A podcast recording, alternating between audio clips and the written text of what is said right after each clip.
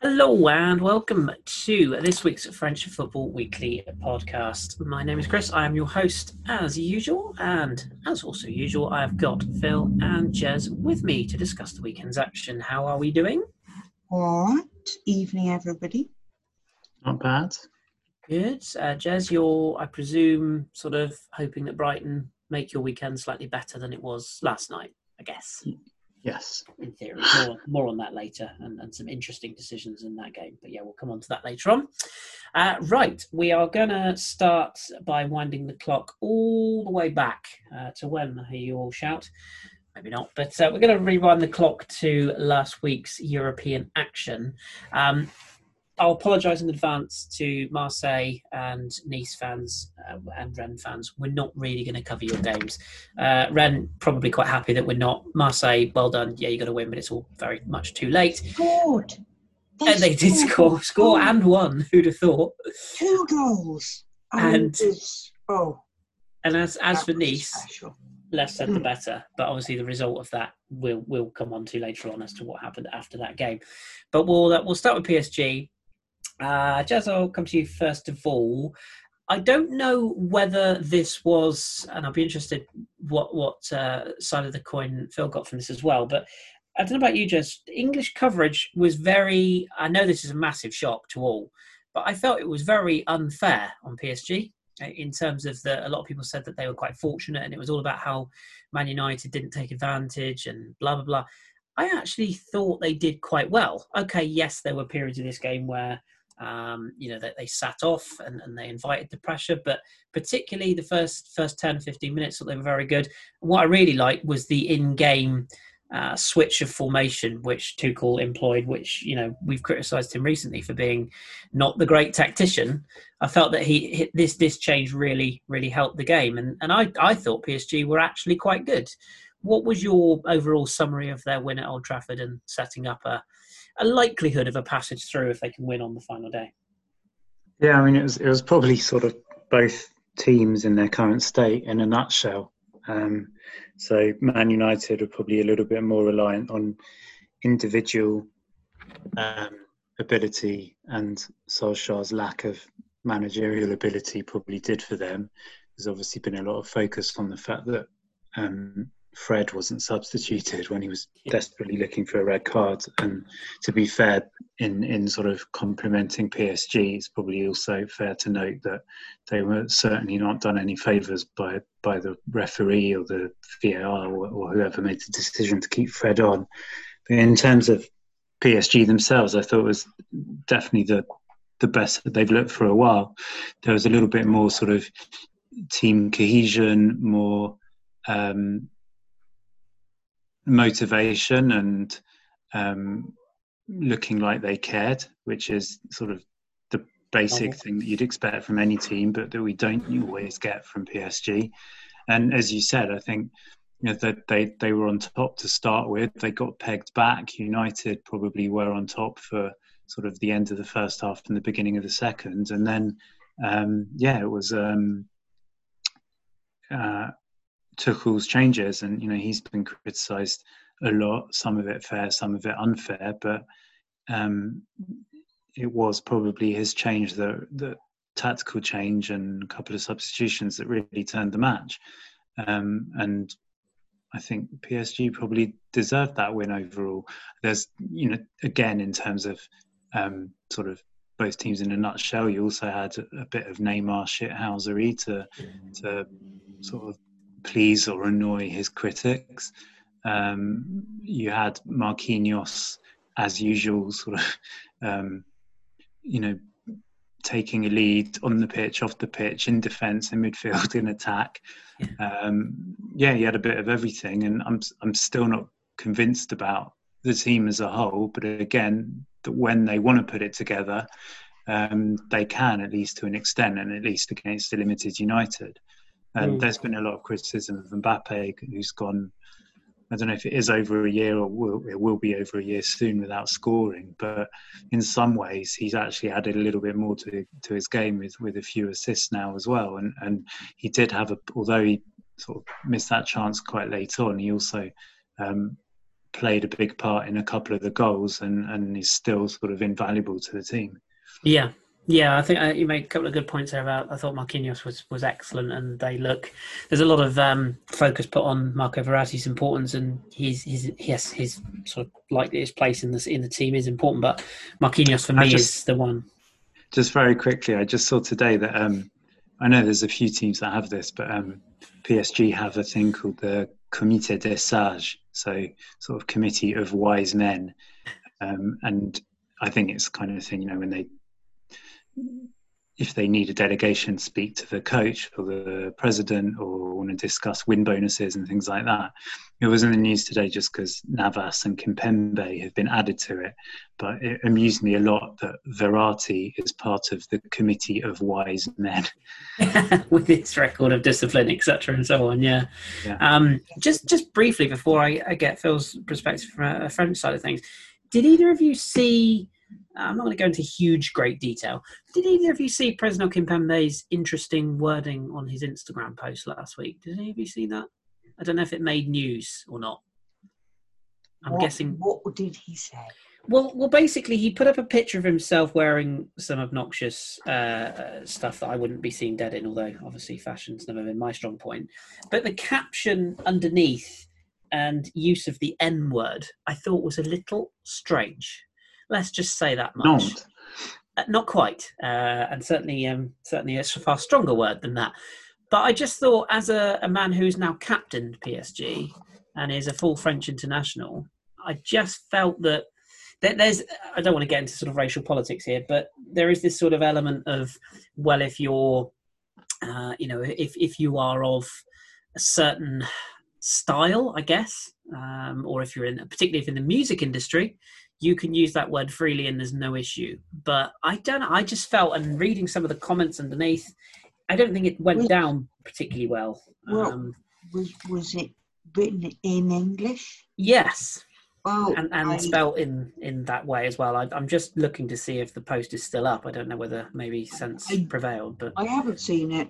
But I'd say two things. One, we've had some shit in France recently about uh, police violence against uh, black people, um, and it's and that spelling, if he's working in a second language, might be not exactly what he intended. Mm. It's spelled with an A, so make of that what you will. Well, I think you'd be surprised if you were on French football Twitter what some of the things said there are. Yeah. And we are having a bit of a thing at the moment about um, about uh, things associated possibly with Black Lives Matter, but it's a much more French uh, situation, which yeah. is. Um, but maybe it's me not reading the room correctly. Police violence, basically. So yeah, uh, possibly that um, impact on. I think the only thing I would say is probably it's one area that might have been better steered away from. But hey. Oh, wait, um, seriously, um, you've looked over the last weekend. What optics have we had there? Yeah, exactly. Yeah exactly. Yeah. Um, anyway, back to football. What, what was the what was the impression sort of in, in France, Phil, in, in terms of the reaction to this? Because I, I, felt, let's say, Neymar and, and Mbappe had interesting games in terms of that they both performed well in stages and then also went missing. And Mbappe has made like he's, he's, missed was it nine consecutive games without scoring now, but they won the game. So it's just uh, seen as I think kind of an interesting game because things looked a bit shaky early on, and now we've got a situation where are all Manu, PSG, and Leipzig all on nine points now. It is frantically so, races to get the group up. Given that PSG's last game is against Başakşehir, yeah, at home uh, as well this week. PSG only need a draw to qualify, but it's weird because yeah, they're, they're, they're ahead, ahead of United on head to head. But when, as long as all three of them are level, then they're behind United because then yeah. it's general goal difference and not head to head goal difference. Bit of a I, complicated one, isn't it? I do not understand what is going on here. But basically, yes, PSG win their through. Well, the, I think again we've got the situation that they should do. So if mm. they don't, God help them. Yeah. in a sense. It's still a very the fact that they're all on nine points, these three teams, after five games, means you know Tuchel's situation is still a bit touchy Mm. because I think they need a draw to qualify and a win to be sure of finishing. Yeah, a win Yeah. absolutely makes it sure. Yeah, yeah, yeah. Nine points. so six. it's it's a, a just still the idea is in a sense like with the league where they're supposed to win it by 15 points they're supposed to win their champions league group by however many points Mm. and they're not doing that and that means there is still pressure and there is still tension so yeah. kind of have to see that. I mean, watching that game, the Neymar, the first Neymar goal, the opener, there was some bad defending on that. Yeah. And then it was basically Fred, what the fuck? Um, and Paredes got off a bit like a bit not lucky, but if you watch that closely, I mean, I mean, obviously it's very clear. Shithousery it's very clear that he baits him, but there is a movement from Paredes into Fred as well. I think he, um, I think I when mean, when one was booked, fight he could have early on. both. When Yeah. he got the when Fred got the first booking, Mm. like really, uh, and then after that he. It did look as several people on Twitter were saying, like he, he was like, actively trying to get sent off, and Yeah, it just took a while.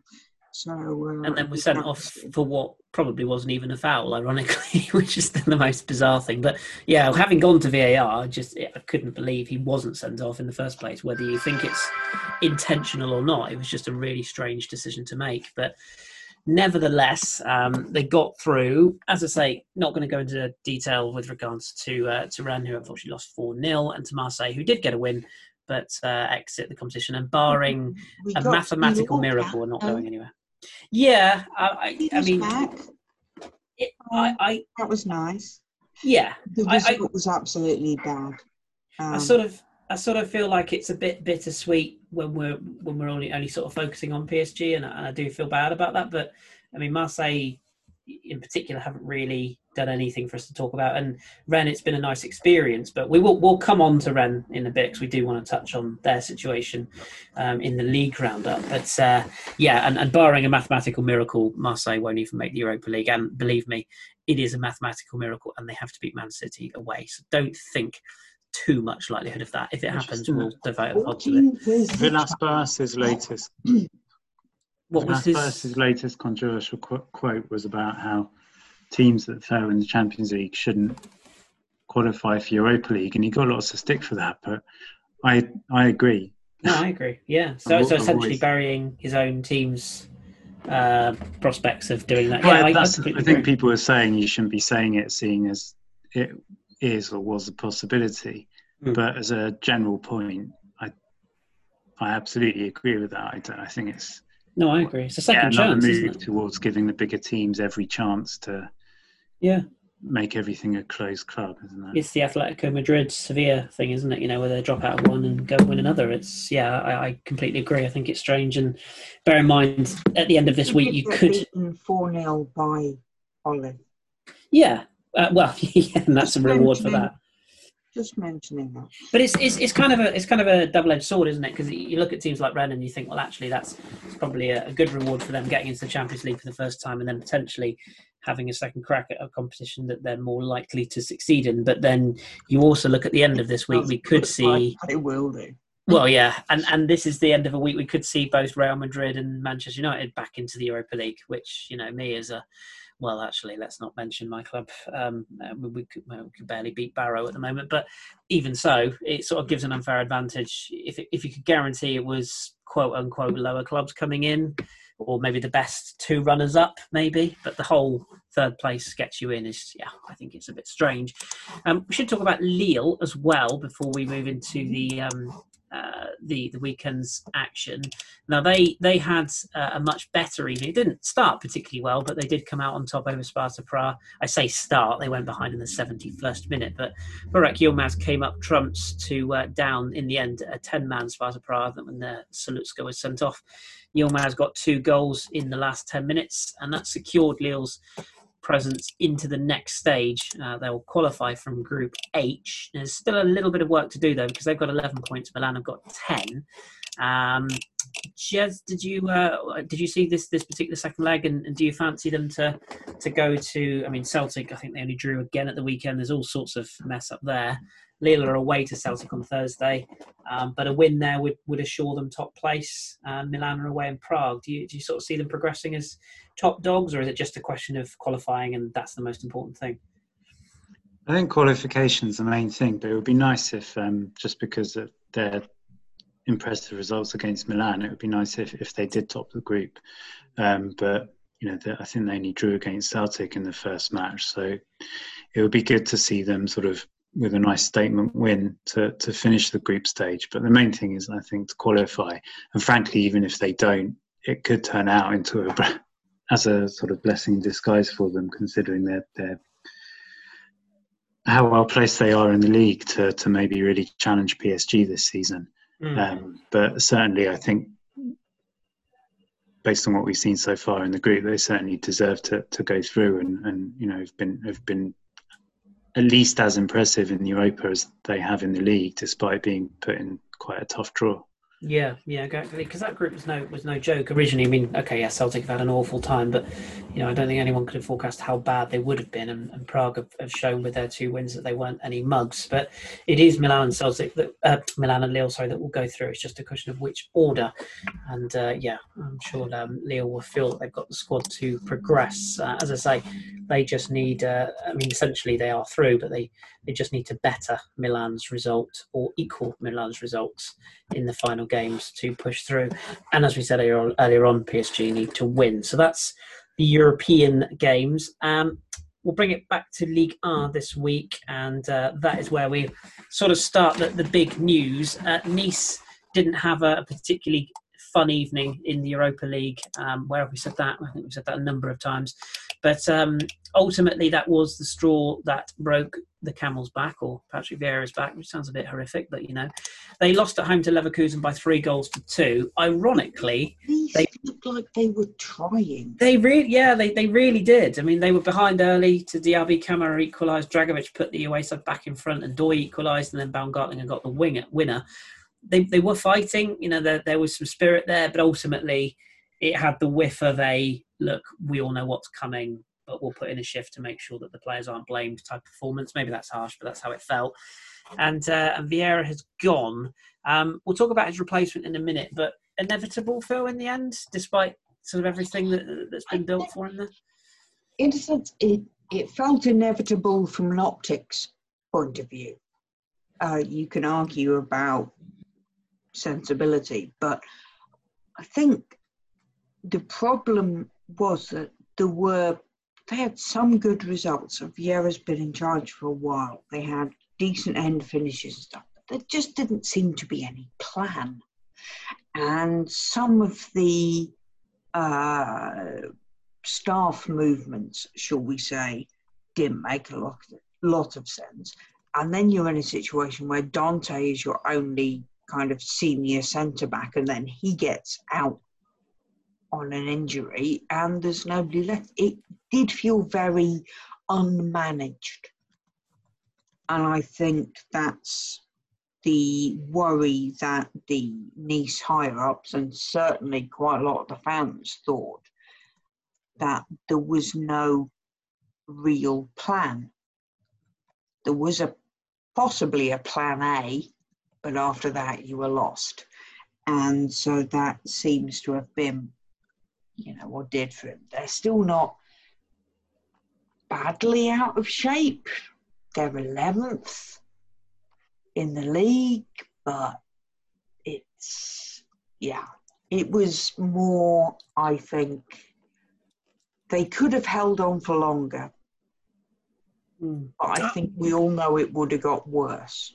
Yeah, that that that was the concern for me. I, I watched their their game at the weekend, which which incidentally ended nil nil at, at Reims. Which um, I say watched, you could hardly see it. It was very foggy, but um, was one, football nil. Yeah, it very much was that. Um, what was your sort of thoughts on it, Jez? Was it fairly inevitable? I mean, I I've listened to a couple of different podcasts on this, and and, and also like the official podcast. They were sort of saying that it wasn't it wasn't sacking season. It'd be strange to sack any coaches at, the moment, but it just had the whiff of to me. It was like nothing was improving. You you watch Nice, and they would just do the same things over and over again, and and Vieira just seemed to be beleaguered. So I mean, it ultimately it seems like a good decision given the circumstances. Is it, is that fair, or you know? I know we've done this to death a little bit, but did you did you have were you shocked at all when you saw that the, the decision was made? No, the, I mean the only thing is that it just it felt like the the tide sort of turned very quickly. That there wasn't any talk of it, and then suddenly it was Vieira's under pressure, and suddenly a day later he's gone. Um, but I just you know the fact that we've spoken about, I think this is the third or fourth week in a row that we've spoken about it, maybe suggests that it had been coming. I mean, there are mitigating circumstances. You take his first season, and he effectively played the whole season without a striker, even though Balotelli was was kind of there physically. He certainly wasn't there mentally or motivationally or anything like that. So he was he was kind of doing it without a striker. Last year, he did have more players, but they came in very late, so he didn't have a preseason with them. This year, I've seen some people argue that they're not good signings. I disagree. I think he, whether it was down to him or or those above him, I thought they brought brought in a really good group of players, a nice mix of of young and old, some decent talent, and they should have been. I think they should be doing better with what they've got, and it's maybe goes down to, funnily enough, the kind of Arsenal thing as well, where you know either play lovely football and then you might be forgiven for not getting the results or if you're going to play dirge then make sure you win every match. Mm-hmm. and kind of like everything in in his management it just felt somewhere in between. So he was you know scraped to a couple of decent finishing positions in his first two seasons. He played around with formations um, you know was saved a few times by two or three players who, who maybe um, at different ends of the pitch would, would kind of flatter flatter Nice. Um, I remember, I think his first season, he kind of there were two or three times where they sort of lost four 0 and bounced back with wins, which shows that he had something and, and maybe some influence over the changing room. But as you said, nothing was improving, and not only nothing as in style, as in position, as in um, just kind of stature as a team, but the players weren't improving. And I said there were there were some good young talented players there. None of them you can't really think of any player that's pushed on. I mean, you could say maybe Gouiri, but you can't say he's pushed on. It's just he's been given the chance that everyone's been waiting for him to have for two or three years now. Anyway, yeah. you know, players like Claude Maurice, who who came in with, with such such potential, looking like such talents, he hasn't gone anywhere. If anything, he's gone backwards. Even Red, Reine-Adélaïde, okay, accounting for the fact that he signed relatively late and and needs to get used to a new club. He's done nothing since he came in. Um, you know, other players like Saar, for example, kind of stagnated under Vieira, whether it's because of um, the position he was played in or not. The fact is, he didn't improve. He arguably went backwards as well. So, on the face of it, you can say, well, you know, five matches, um, five defeats in a row, it can happen one of them is against Bayer Leverkusen, even if it was at home. So maybe, um, you know, it's a bit harsh to, to judge someone on that. And certainly, you know, the, the fact that that was the final straw maybe is a little bit harsh. But just it feels like everything over the last three, two and a half years has been kind of leading up to this. And if, if they'd shown anything in the past and that you could cling to and say this is just a little bit of a bad run, um, and we have every confidence he's going to pull us out of it, then fine. But nothing has indicated he's going to do that. And I think probably actually, although they waited till after the Leverkusen match, you know, losing at home to Dijon who'd scored five goals all season, who hadn't won a match yet all season, who totally outplayed them at the Allianz. I think that was the final straw. And, mm. and it wasn't, you know, it didn't feel like one of those freak matches where, I don't know, Nice dominated and were hit on the break two or three times. Dijon were very, very good for that win. And yeah. I think that was when the sort of alarm bells became a little bit deafening. Yeah, it's almost like let a new coach come in without the pressure of, of potentially still having a chance in the Europa League. Let's let's start off without any chance and let's go fresh in the league. Almost um, that new man um, is technically not a new man because he was the assistant at Nice previously. Uh, Adrien, we believe believe the pronunciation is Assay, Assay, whichever you prefer. Um, he's Romanian, Assay, something like that. Uh, we'll call him Adrian for now. Um, yeah, he's Romanian by birth, 53 years old, um, formerly a, uh, an international midfielder, um, has, has been various different places. He's managed in Switzerland, most notably with Servette. He's also been a technical director in, in Switzerland as well before becoming part of the, uh, the, the coaching setup at Nice in 2016. I wouldn't say it's um, a safe move. I don't know if that's fair, but it does seem slightly either they've got a hell of a lot of belief in, in, in this this guy, or there's an element of I think we said Phil before the pod, bit bit caretakery. No, um, I, I, assume he's a caretaker. Apparently, it is official as not as, as well. apparently it whatever they say on their it. website, I assume yeah. he's a caretaker. We're uh, seventh of December. Yeah. Uh, I assume he's a caretaker. I, I, can't say anything more than that because, you know, there isn't a lot people, to, to judge yet. People bimbling around. Mm. Uh, so yeah. The only bit that strikes well, me. he was the he was um, I think he was Favre's assistant when yes. he was coach. Yeah. Then went away and then came back, back again, um, yeah. under Vieira. So he knows the club well. Yeah. And you know sometimes internal yeah, I mean the other thing that I didn't say with with Vieira is obviously he had lots of issues with, you know, he came in because Fournier and Rivère were there. Yeah, very betrayed when they left. They came back and sort of found some kind of uneasy truce. So mm. with all the politics going on there, maybe they felt it is better to have someone who, who knows the club very well rather than bring in someone from the outside who needs to get used to all of that sort of. If they're yeah. basically writing off this season and saying this is a stability season, mm. and then let's go again next year. Because Ineos is basically, you know, everything to do with Nice is, is through that. That that is, you know, the business model is more important to, to those in place rather than the necessarily the team on the pitch. at least I get that feeling. It's it's weighted so heavily towards the business side which is a bit of a concern, I guess. But then, like you say, if, if SA yours you know, is coming in and is used to that, I suppose you could look at it from two ways. One, like you said, Jez, is familiarity, which is a good thing. Two, you would say, is there an element of not really a new voice because the players already know him? I suppose. I suppose we're to we're to see. I'm never sure how much control an assistant manager has under um, a previous boss, and I guess sometimes um, you know we'll come on to a, a person who's been uh, promoted from internally where it starts well and doesn't end so well. But yeah, I guess we'll just have to wait and see for a better sample size. The nil-nil draw with Reims wasn't a, a good judge because, as I say, a you could hardly see anything, and b it was just sort of days after Vieira's departure. Um, so that was that covered. Speaking of other managerial news, uh, Jez, there's another manager under quite a bit of pressure at the moment, and that is one Christian Gourcuff at Nantes. I think if you were to say uh, you're under pressure coming into a home home game and you were to select an opponent to have other than Lorient, uh, you probably would have said Strasbourg at home would be the sort of game you'd want. And then you lose 4 0, uh, albeit two of those being penalties. It, it's it's kind of leaving Gourcuff in a bit of an awkward position. There's a story going around at the moment that the president is already looking at the aforementioned Patrick Vieira, as well as Laurent Blanc, who's been out of the game since leaving PSG. Um, doesn't bode well for Gourcuff, does it?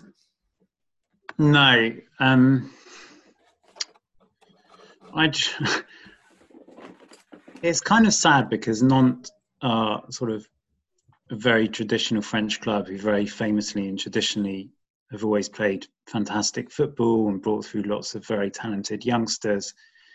And it just feels like it's been a few years now where they've been a bit of a nothingy club, sort of just hanging around the, the, the middle of the table, not too bothered about relegation battles, but not really challenging the top top six much either. And it's kind of sad to see. And in a way, Gourcuff kind of epitomizes that to a point. I mean, he's a lot more sort of a promoter of, of beautiful football than, say, Der Zakarian, who's very effective, but it's not always the nicest thing to watch. Certainly mm-hmm. when he was at Nantes, anyway.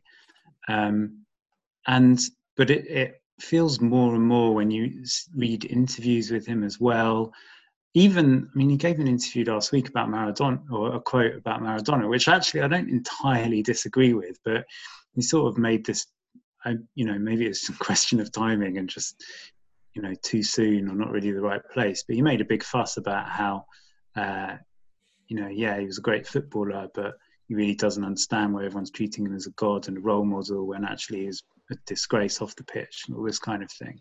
And I just I feel like more and more Gourcuff is kind of a man a little bit out of his time or beyond his time. Like, get the impression he doesn't like modern football and what it's become.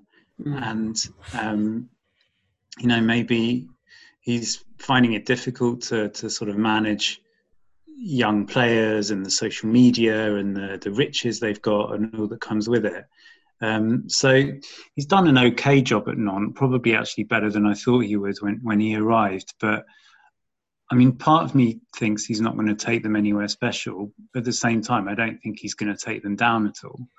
Um, so, and obviously, he's managing under Kita, who's insane. So I sort of, in a way, I kind of don't mind that Gourcuff's being put out of his misery, and he does always seem miserable. Mm. Um, and I get it if the idea is that Kita's thinking, I guess similarly to Vieira, kind of, we're not going anywhere. Yeah, he's not. We won't go down with him, but we're not going anywhere, and we should be going places. We want to see progression. That's all fair enough. I just think as long as Kita's there, that's never going to happen because he's yeah. a bit too trigger happy, and and also not he's okay. He had Conceição and, and was a little unlucky that he left, but generally his last two or three appointments have been sort of on the more senior side, and and um, which seems strange, seeing as he's so authoritarian. Mm. You'd have thought he'd prefer to have someone in there that, that's a little bit more sort of malleable than than the likes of Zakarian and um, Halilhodžić and and, and Gourcuff. Yeah, I felt like uh, Conceição was the missed opportunity. The era come into that group. Well, that's that's the other thing, isn't it? Would he really want to come into that kind of? I guess it depends how you sell in the project. Yeah, but he's got props. Yeah. Uh, the the Laurent Blanc link is an interesting one to me because I, I, I, I, maybe I'm in a in a lone chariot here. Recently but... said he he's not coming back to management. Oh, of course he has. Yeah, like everybody does when they're out of work and uh, they, you know they, they've got yeah, enough money to not care. Really, quite a strident way. Yeah, I, I, I, I actually, I think he's not a bad coach. Like, I, I, thought he got a bit of a raw deal at PSG, and I wonder if, if he's waiting for something bigger. But I do wonder if that's the sort of job that would entice him back in, or maybe they could dip dip down to the uh, the south coast and um, and see what uh, see what uh, Jardim's doing. See if he fancies a, a trip to Nantes, maybe. Although the amount of money he's got, I somewhat doubt it. But um, yeah, it's an interesting case, and and we do want to give Strasbourg a bit of credit. I thought they were very good in this game, and uh, if you'd have told me they'd have won this 4 0, I would have laughed because I just I didn't even see them scoring four goals, let alone winning the game by four goals to nil. But it is a massive result for them given what went on around them this weekend. Um, but uh, we'll, we'll rewind even further back now to Nîmes. Uh, Nîmes nil, Marseille two was the opening fixture of the weekend. Benedetto scoring and Valère Germain with the second. Kubo sent off. Five wins in a row for Marseille. Yeah, still have two games in hand. Up to fourth. The uh, the the roll the, the wagon keeps on a rolling. Um, stick with you, Phil, for Friday. I'll save the other game Oh. for in a second. Uh, Montpellier won PSG three. Uh, Colin Dagba with his first goal for PSG. Mbappe getting the late four, uh, third. That's his hundredth in Liga. Interesting uh, noises from him coming out that he's got certain demands if PSG want to extend his contract. Interesting there. Uh, Moise Kean also scored a, a terrific goal, albeit I thought Oh, on the, that was probably lovely. could have done better at the near I mean, I hated it, but it was lovely. Yeah, it's a good finish. Um, Um, yeah, thoughts? no, I think this was uh, a game where I think Montpellier did very well in the early stages. I was watching it and just thinking everybody seems very close together. They were all bunching up, and there were anybody took a shot, and there were loads of legs in the way, and I was thinking maybe this will work. And then uh, the Dag- Dagba scored. Uh, Delort was out for Montpellier after his second or third COVID positive result in the last Big miss as well. Yeah. month or something. And it did make a difference. They, I think we had some up front. There was some argument about who was actually going to be the striker. Um, and Mavididi got the uh, sec- got the equaliser with a kind of it's a really epic goal mouth scramble involving loads of people falling over and uh, the referee's watch buzzing.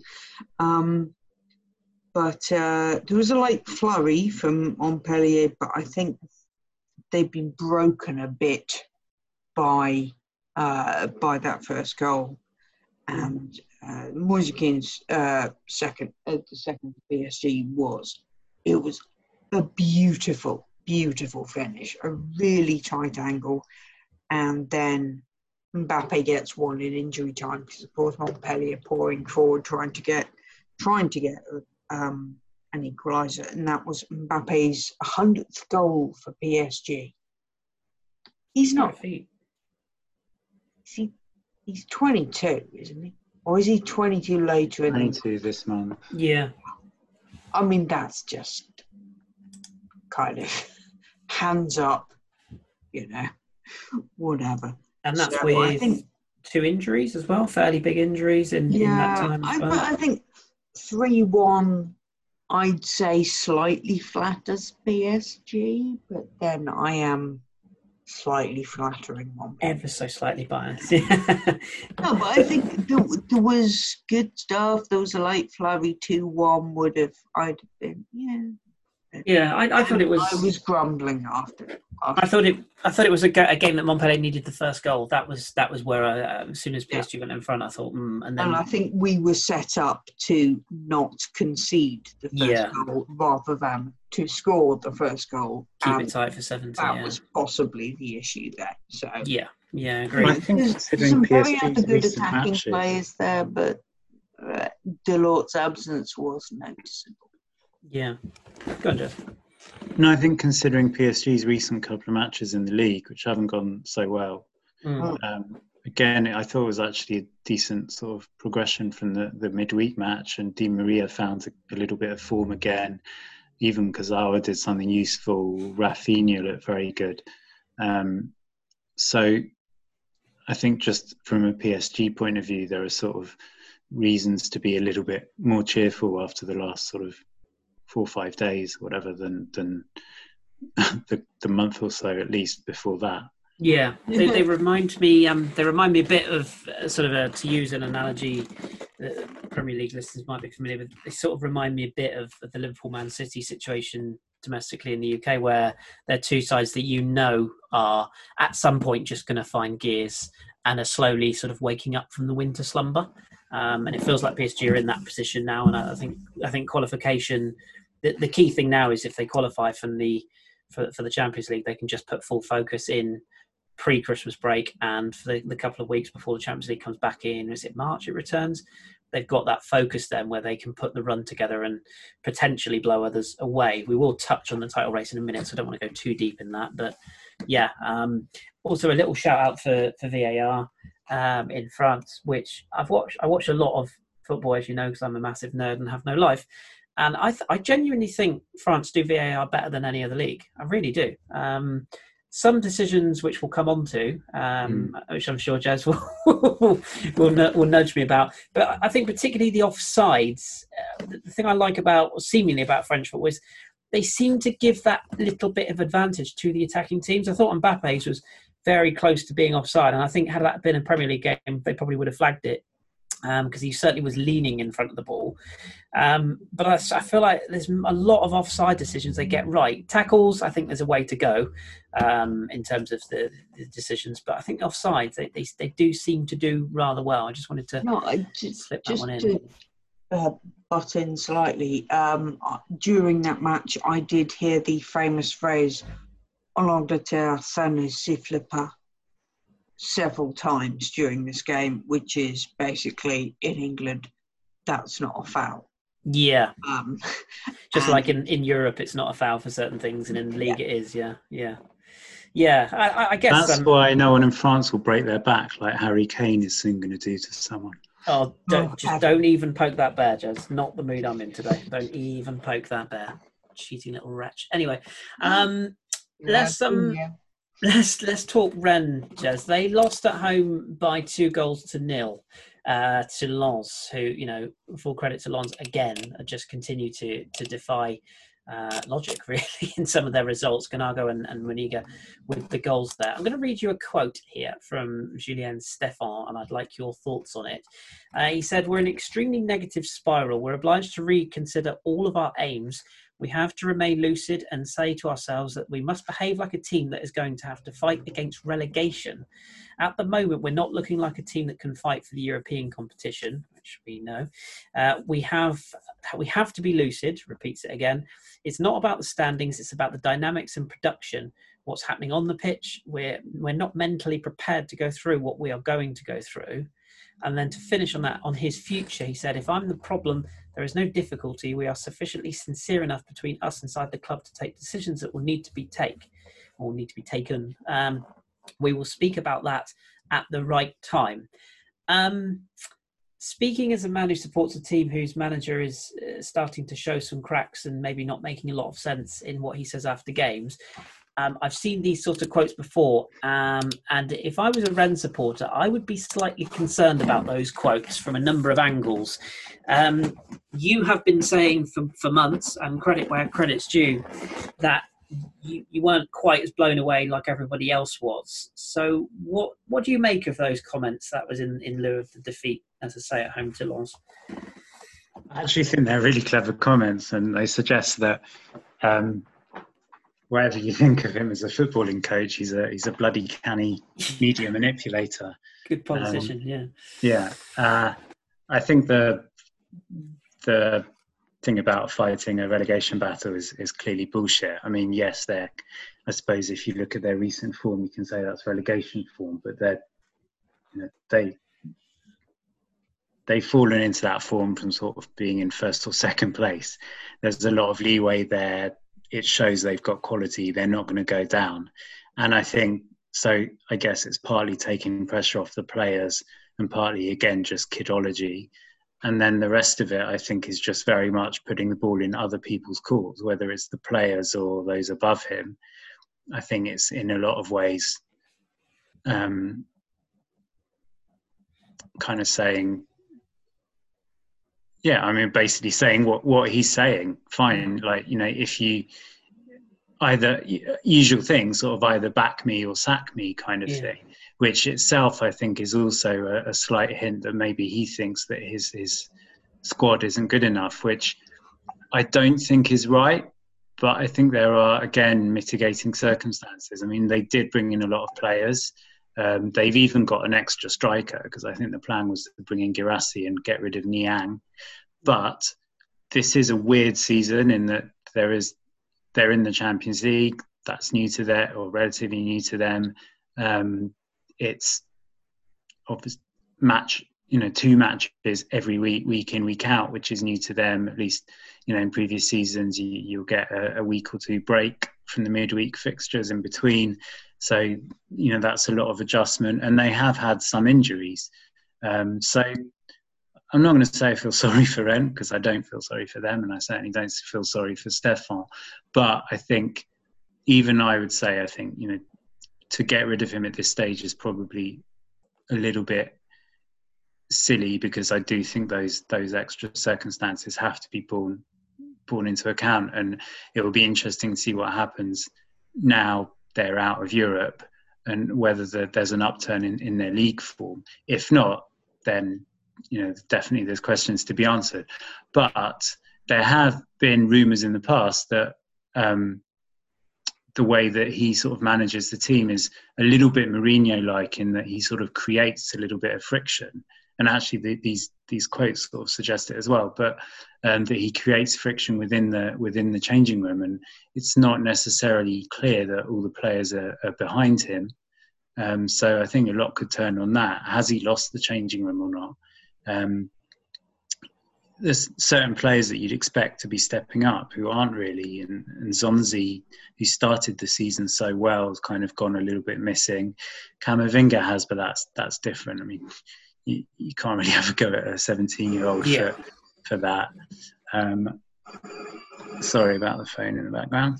That's his um, agent calling you now. so, yeah, and I mean, in terms of strikers, I don't know, like Guirassy's out, Niang's out, um, or not flavour of the month. If you're relying on players like Unu and Tait, who are not sort of out and out week in week out goal scorers, um, then then maybe you are in a little bit of trouble. But yeah, it seems that there's issues all the way through the team at the moment. Um, but I don't necessarily think you can put it all at Stéphan's door yet. Um, so, yeah, like I said, I would be surprised if they rush into getting rid of him, but certainly his position's undermined a bit at the moment. Mm-hmm. At the same time, you can say that around this time last year, they were also in a bit of a funk and they gave him, you know, then as well, it seemed like he was only one or two matches away from the sack and massively managed to turn things around. Yeah. Um, so he's done it before, or you could look at it and say, you know, he keeps getting into these messes. I don't, I don't know. Yeah. It, I, it feels feels a lot to me like like a manager who's you get this in particularly younger managers where things can be going really, really well, and then all of a sudden, this is when the real test comes in. You know what I mean? Like, I think even for the best managers in the world, it's never going to be straightforward all the time, and it's how how he reacts now. But like you said, the the quotes are very clever because it very much says, especially that sort of last quote, uh, you know, about the future. Um, you know, we'll have uh, what's the line? We will speak about that at the right time. In other words, if I turn this around, we'll have another chat then if I'm mm. if if I'm if I do well and uh, my contract's up, we'll have a chat then. It's it's very it is very clever. Um, I think he's yeah, I think he is very mani- Machiavellian, let's say, rather than manipulative. Mm. And you know, he he won the power struggle last year with um, I can't remember his name now. Whoever it was who, who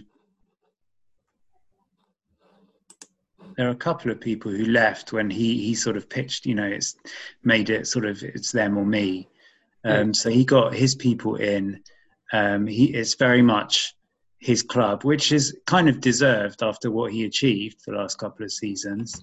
Um, but that also means that when things go wrong maybe he should be one of the first to fall on his sword. Mm.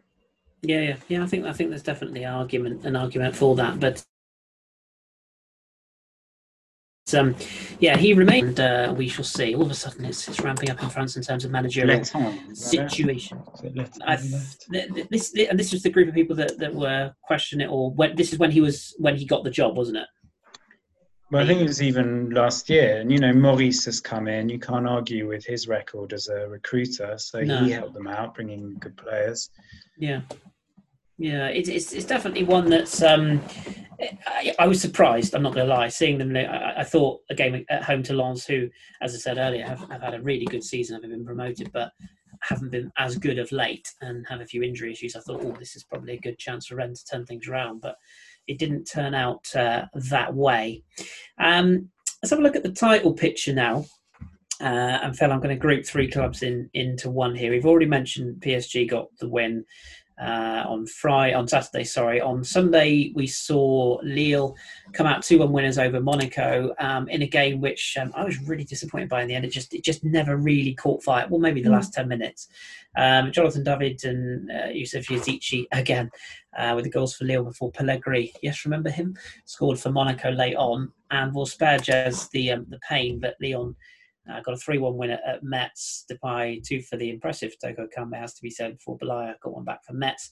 John Boye, rather harshly, I think, sent off for Metz, and even more harshly um, was uh, Rayan Cherki sent off for Lyon. But all three of those winning. Um, which of the three impressed you most? I mean, you saw PSG up, up, up close. Yeah, I was. I watched uh, Montpellier PSG with more um, interest than the others. I'd say on the Lille um, game that uh, you saw the second goal. It was uh, and Yilmaz double break because Monaco's defence just fell to pieces, and the two of them swept up the field together, which is rather lovely. And uh, they said it was 100% Turkey uh, Mm, on the Turkish French um, the French commentary, and I was thinking that's so Christmassy. How can we make that a thing? But I think Lille, you look at. It's been okay. It's been a little bit iffy occasionally, but they are top of their Europa group. They beat Sparta Prague. They're looking good to top the group because they're playing Celtic. Um, and they're sec- still second in the league. They, I've said it before, they do seem to have got the balance right of having to play these extra games.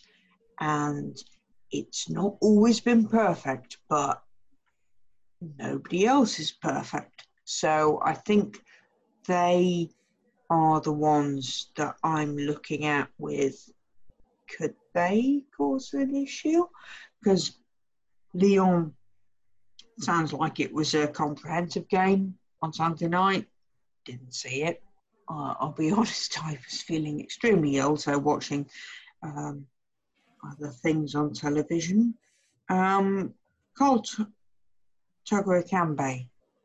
is up there in the scorers charts. He got two um, to kind of make the win. But if you're looking at, and I know Lyon's form is better, but we've got PSG Lyon, or is it Lyon PSG, or it's PSG Lyon this Sunday is the big match. And so Lille, meanwhile, will be playing Bordeaux, which is not going to be easy, but that that could be their chance to uh, to pull a bit ahead. So I'd say Lille are still really, really impressing me with their um, ability to deal with the kind of two front situation they're in. Yeah, yeah, that, that's one thing that they are doing well, managing the squad, and uh, seems to have that sort of quiet authority about him in terms of getting results. Um, from the other side of things, Jez, do you? Again, I don't want to sort of drag too much of the old memories of last night up, but I I thought we should mention that Metz missed a penalty through Boulaya early on. I wondered how you mentioned Lyon, VAR. I mean, it's interesting that Lopes was yeah, actually on the six-yard line when he. I thought that. ball. I thought that, yeah. I, I think I think we were on we were on alone in our little island thinking that because I did think at the time I thought that's a strange decision, um, and I do I, I, I was impressed. I thought Toko Ekambi actually was, was pretty decent last night. Depay again fits and starts. The the Houssem Aouar assist was was world class for for the second goal. I have to say that much. But, um, but again, he'll, he'll vanish for the next six weeks now. well, I was, I was just going to say it was the only thing he did in the game apart from miss two good chances as well. But um, but yeah, it was a, it was a quality assist. But yeah, what's your kind of thoughts? Having seen Lyon up close, and we know what we're getting from PSG, we've seen what Lyon can can provide. And I will just stress, because I'm sure Marseille fans are a bit upset, they're in this title race if there is a title race as well. Um, so we, we won't leave Marseille out of the conversation, but just for the benefit of this, I want to focus on the other three, and of course Monaco as well. But do you have a? I mean, do you even think there is a title race, or do you feel that we're we're getting a bit excited about nothing before PSG just railroad the league and run off in January. You mentioned the, the gears earlier. I mean, again, PSG should, if they want to, run away with it. But this is a quirky season, and there are lots of issues there that I think are going to make things not as straightforward as they have been at times in the past for them. So, I, yeah, I, I do think it could be a title race. I mean, at the very least, I think it could be a bit like the Bundesliga last year, where it was quite exciting until a little bit after Christmas, and then Bayern ran away with that. Mm. Um, maybe we'll have that, which at least is is. If we can get to Easter, that would be nice. Yeah. Yeah. Still a still a game Easter, and then we'll eat our eggs, and then whatever happens. happens. So games mean something essentially. Yeah, I mean, I guess on the other side of it, the, the, more teams that are involved, the more they'll end up taking points off each other. And if, if PS or PSG need to do is make sure that yeah. they get their points off all of them, and then and then they'll still finish on top. I mean, I did expect them to win, but the fact that Lille is still up there despite also having European competition, the fact that Marseille is still up there despite having been awful, and now they're finding form, is mm. that's kind of in a way you know, good for them. It's the cliche about if you're playing, you know, it's the mark of champions to still be winning when you're playing badly. Um, Lyon, I think, as we always say, should really on paper be a clear second every single year and have only underachieved. But again, it might work in their favour that they're not playing in Europe this year. Mm-hmm. Um, and a little bit like Lille, they've got they've got a lot of talent sort of up front. I know I've, I've still got my reservations about Toko Ekambi and Kadewere, but they have their moments. Ekambi scored two yesterday. Kadewere scored two against Saint Etienne. Um, Depay obviously can blow and cold, but generally is, is very effective as well. Um, so Dembele scored his first goal, has lost form, but at some point you think he'll come good as well. So you sort of you think they're they're still they're not necessarily playing the greatest football, but that again there does seem to be a little bit more of a kind of cohesion and a direction to, to their play. Um, and they've got enough individuals that when that doesn't happen, they'll probably, in the same way that PSG often do, eke out results from one piece of, of brilliance from someone somewhere. Um, Paqueta really, so far, has looked really good as well. Um, so I think they should for me, it should be Lille or Lyon really challenging PSG, and, and I'd hope that at least one of them manages to do that. Um, I feel like Lille have got a more positive dynamic overall, just because the fans seem a little bit more behind them. Um, the coach isn't sort of being undermined in every two minutes or so. Um, so I'm kind of, if I had to pick one, I'd probably say that Lille are more likely to stay the course, but they'll probably implode now. yeah, you put the kiss of death on them. Yeah, yeah, exactly. yeah. I'm, I'm with you. I, I think Lille, you know, are, are, the ones that I, I sort of base it upon watching each side more than three times this season collectively, and every and all the times I've watched these sides, Lyon are always the team that seem to to do just about enough. Marseille are always the team that win games, and I still scratch my head afterwards, going, "Huh?" Um, Monaco are like the, the, the sort of the fun young team that you feel will probably burn out at some point, which actually I hope doesn't happen because they have been pretty good to watch. But there were signs in the in the Lille game yesterday where I just felt um, in that big game they, they just froze. Uh, an interesting exchange between um, Kovac and Ben Yedder as well when he was substituted. That didn't particularly go down too well with Ben Yedder from what I can see. Um, and then uh, and then obviously you've got PSG who we all know about. So um, we're not going to put Angers in the title race, by the way. Sorry, Angers fans, but yeah. The one thing I'd say about Lille is that um, sort of the post Europe matches, they've it's weird. You'd have thought they'd sort of peter out, but they seem to start badly and then improve. Stronger, so, yeah, yeah. they gave Brest that 3 0 head start and lost 3 2. Saint Etienne had come from behind yes, uh, yesterday. It took them a while to oh, to, to break Monaco. Um, and, you know, it might affect them. PSG used to being in Europe, assuming they get through this week. Yeah. But um, Lille, it's this is new for them to, to sort of yeah this far into it and be having to play two matches every week. Marseille won't have that anymore. Lyon haven't had that anyway. Yeah. So that might affect them at some point. And injuries is going to be key, isn't it? But I mean, you know. You think maybe Galtier is the guy that would be able to manage that?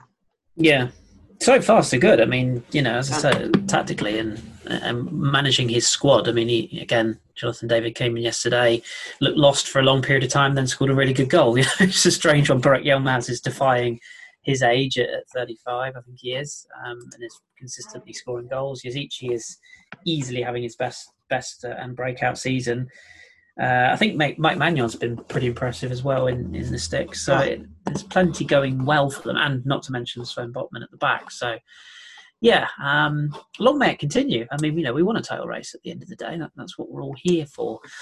Um, just quickly, we'll run through the rest of the results, and then uh, Jez has got some um, World Cup. Yes, you heard me right. Some World Cup news for us all. Uh, aforementioned Angers uh, hosted Lorient on Saturday, on Sunday. Sorry, you can probably work out the rest. Yeah, uh, there's another defeat for uh, for, for Lorient there. Fulgini and Capelle with the late goal. Um, Lorient had a very late penalty um, decision ruled out against, which I thought was a bit iffy, but you know, I won't get too salty. Um, we were going to talk a little bit about Bordeaux, but in the interest of time, I'm going to save that for another day. But just to say that I watched them against Brest the full 90 minutes. Yeah, really good goal as well. Um, Larsonneur, who's had a really good season in goal for Brest, was livid because it's the one time when, when Brest backed off and, and three of them backed off, and Ben Arfa found the one spot that probably no, no other player would have found, and it was a really good goal. But been quite impressed with um, with with what they've been doing of late. Just quietly moving back into some form. Um, unbeaten in three now, and they, they just look like a side that might be all right on the up. Yeah. Anyone else, it would be like the keeper was unsighted and should have done better with a shot at his near post. But because it's Ben Arfa, it's oh, he found a space that no one else would have found. I, I was I was torn because I in the week where I've I've looked, I've looked at a lot of goalkeepers and thought, oh, we should do better there, not least my own clubs. But um, I did I did think it was a very if you see it from a I think it's a replay from behind the goal. Um, he he's sort of dribbling into classic Ben Arfa land where it looks like he's going nowhere and taking the whole team with him, but he just has a, a quick look up and spots the gap um, and I just I did think it was a really good finish. So I'm going to give it to him on this occasion. But I know what you mean. It is there is a little bit of a. I think even the commentary team said that it's always Ben Arfa just trying to do everything himself, which. Um, As we've discussed before, he may need to do everything himself because if, of the rest of the. Yeah, the finishing wasn't the best. I think it's fair to say. Um, as much as I like Hwang, he had a few. Um, one in particular, well, horrid miss. Speaking but, of uh, finishing not being good, I think the last game we're going to go to is Dijon Saint Etienne. Yep, nil nil, another nil nil. Um, mm-hmm. I didn't see any of the highlights of this. I don't think I missed much. There weren't any. Um, so that's ten without a win for Saint Etienne, and I was watching this for my sins and I heard a stat and didn't note the details down because it went too fast. So, Duncan Alexander, who is Oily Sailor on Twitter, uh, confirmed this to me. Lovely guy, very fast response. Um, Saint Etienne this season have had two games where they have They've had no shots on target. That was against Metz and Montpellier. And only one shot on target against Lens and Brest. They've lost all four of those games. Um, they did manage to pull themselves together later on in this game, but it still ended nil-nil. They are, they are tumbling. Yeah, I, I'm unbeaten in two though. two two successive draws now. They're on the up. No, um, no. Yeah, I know what you mean. That's that's bad. I'm, I'm quite. All I'll say is I'm quite glad I'm not a St Etienne fan because the thought of watching Arsenal and St Etienne Well, both not they're all shooting. fucking furious at the moment. Jesus, I Um, I can't even imagine. get a shot on target. That is a very problematic situation. Tell me about it. Yeah, tell me is- about it. Is the the issue?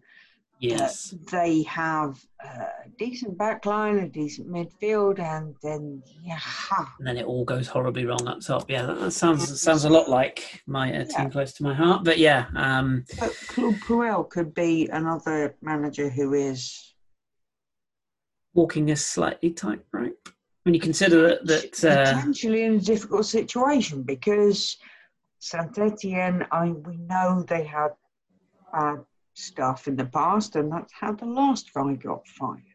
well, if Gourcuff's under pressure in Nantes in 14th and Etienne are just below him in 15th, I mean that sort of speaks speaks volumes. Um, one to keep a close eye on coming into the Christmas break, methinks. But uh, yeah, uh, that was the week that was. Um, I will come back to the fixtures for this weekend at the end of the pod, but just before we get there, uh, Jez, we.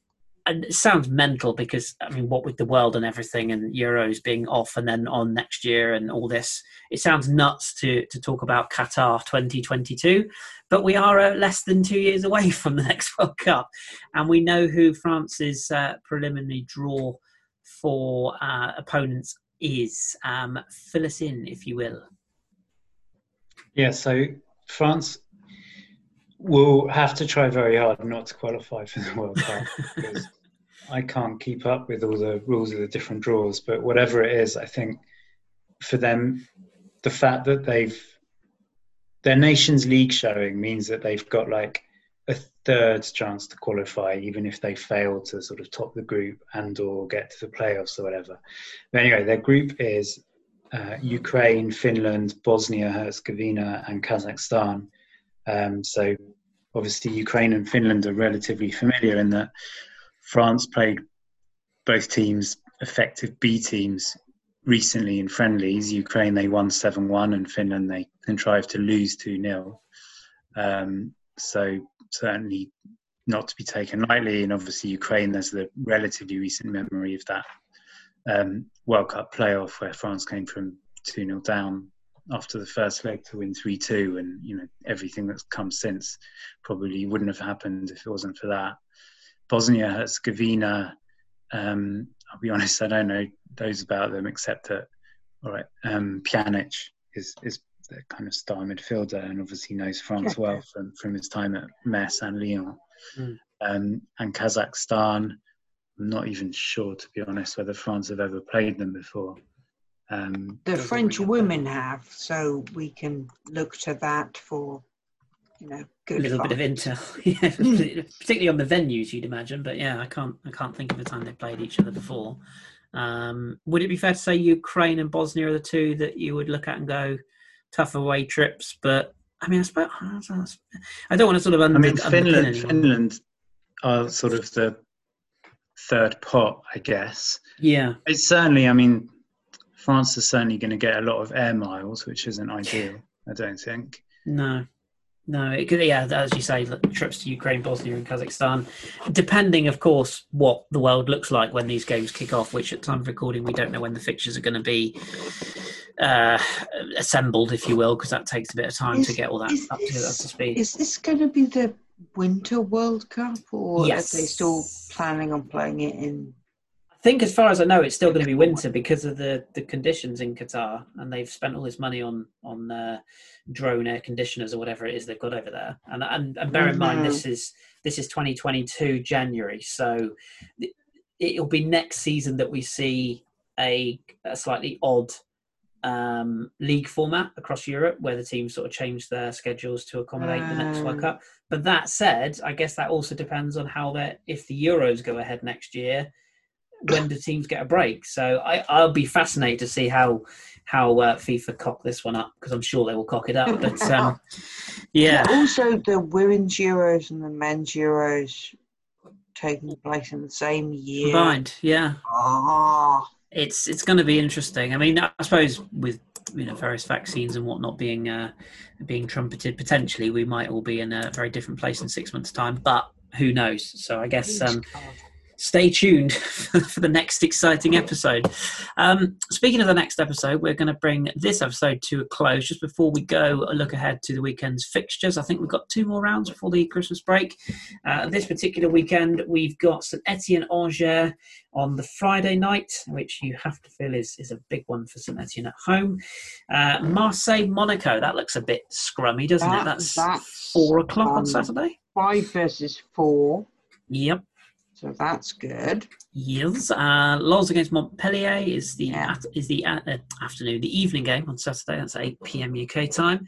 Uh, we've got Nice against Rennes, the two out of form Giants is a bit rich, but the two out of form larger clubs, shall we say, is the midday slot on Sunday, followed by the multiplex games at 2 pm. Brest against Reims, that might be a bit of fun. Uh, Lorient against Nîmes, probably won't be. Nantes against Dijon, again, pressure on Nantes to get a result there, you'd feel, and Strasbourg host Metz. And then in the afternoon, you've got Lille Bordeaux, which may well be worth a watch. And there's a, a fairly decent game on, on Sunday night. PSG host Lyon. And you would suspect uh, Rudy Garcia has already come out with fighting talk saying that we're not going to Paris to lose. Well, I guess we'll see on that one, Rudy. But uh, yeah, that, that's got to be the standout fixture of, of the weekend. Does anybody know? I forgive me, I didn't do my research on this one. Rudy Garcia was um, getting a lot of um, uh, aggro from the Metz um, coaching staff last night for for relaying instructions onto the pitch because he was in the stands. What was he banned for? Was this to do with the previous game Lyon had in the league, or is this something that I've missed? Does anybody know? No I'm not sure, to be honest. I just know that Antonetti was not a fan of Garcia. you know, and, and he made that very clear verbally. I think he got booked on the sidelines as well. And yeah, you could clearly see Garcia was was giving instructions, um, and because there's no crowds, it's very easy to do that. So putting him in the stands seemed like a strange thing, but I, I don't know why he was banned. So um, I'll have to look into that. But yeah, he, he certainly had a ban and was in the stands um, for that particular game. So uh, there we go.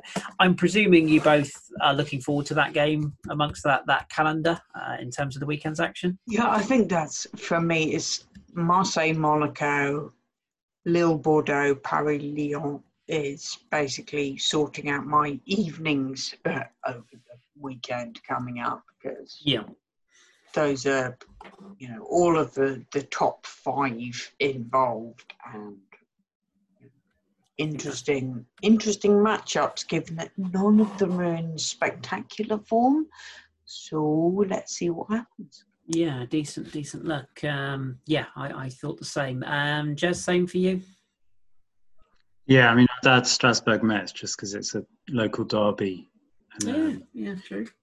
just comes as an interesting time because Metz have sort of lost form and Strasbourg have just found some. So, Yeah, should be a decent, decent old uh, affair. And um, and, and if Metz, obviously there's the whole Diallo subplot as well. of course, yeah. And and, and I, I Metz actually, it's the first time I've seen you live since the Lorient game. And I actually thought you played pretty well last night. To be fair, it's just Lyon took advantage of the, particularly the second goal time wise was a killer, and, and obviously that missed penalty. It could have been a very different game. Um, by the way, for those of you wondering about Rudy Garcia, because I'm sure you need to know before you put the uh, the podcast down, um, he was banned for one match due to uh, a culminate accumulation of yellow cards. Would you believe? So just like players, apparently managers have this you as well. Get booked. Oh, yeah, yeah. I Yeah, that's- you could only get sent off. No, that's been in oh, for a while this now. opens up a whole new world. Yeah, yeah, yeah, yeah. Managers can get booked and, and dismissed as players can now, and they and what I didn't realise is they can also be banned for accumulation. So that was the reason. So he'll be back in the dugout for the PSG game. Whether he'll want to be at the end of the ninety minutes, I guess we'll have to uh, look at that next week. So um, Oh, it'll be closer to throw stuff, won't it? there is that. There is that. Not that we advocate that, of course. Uh, right. Unless your team is playing particularly badly. No way, I'm joking.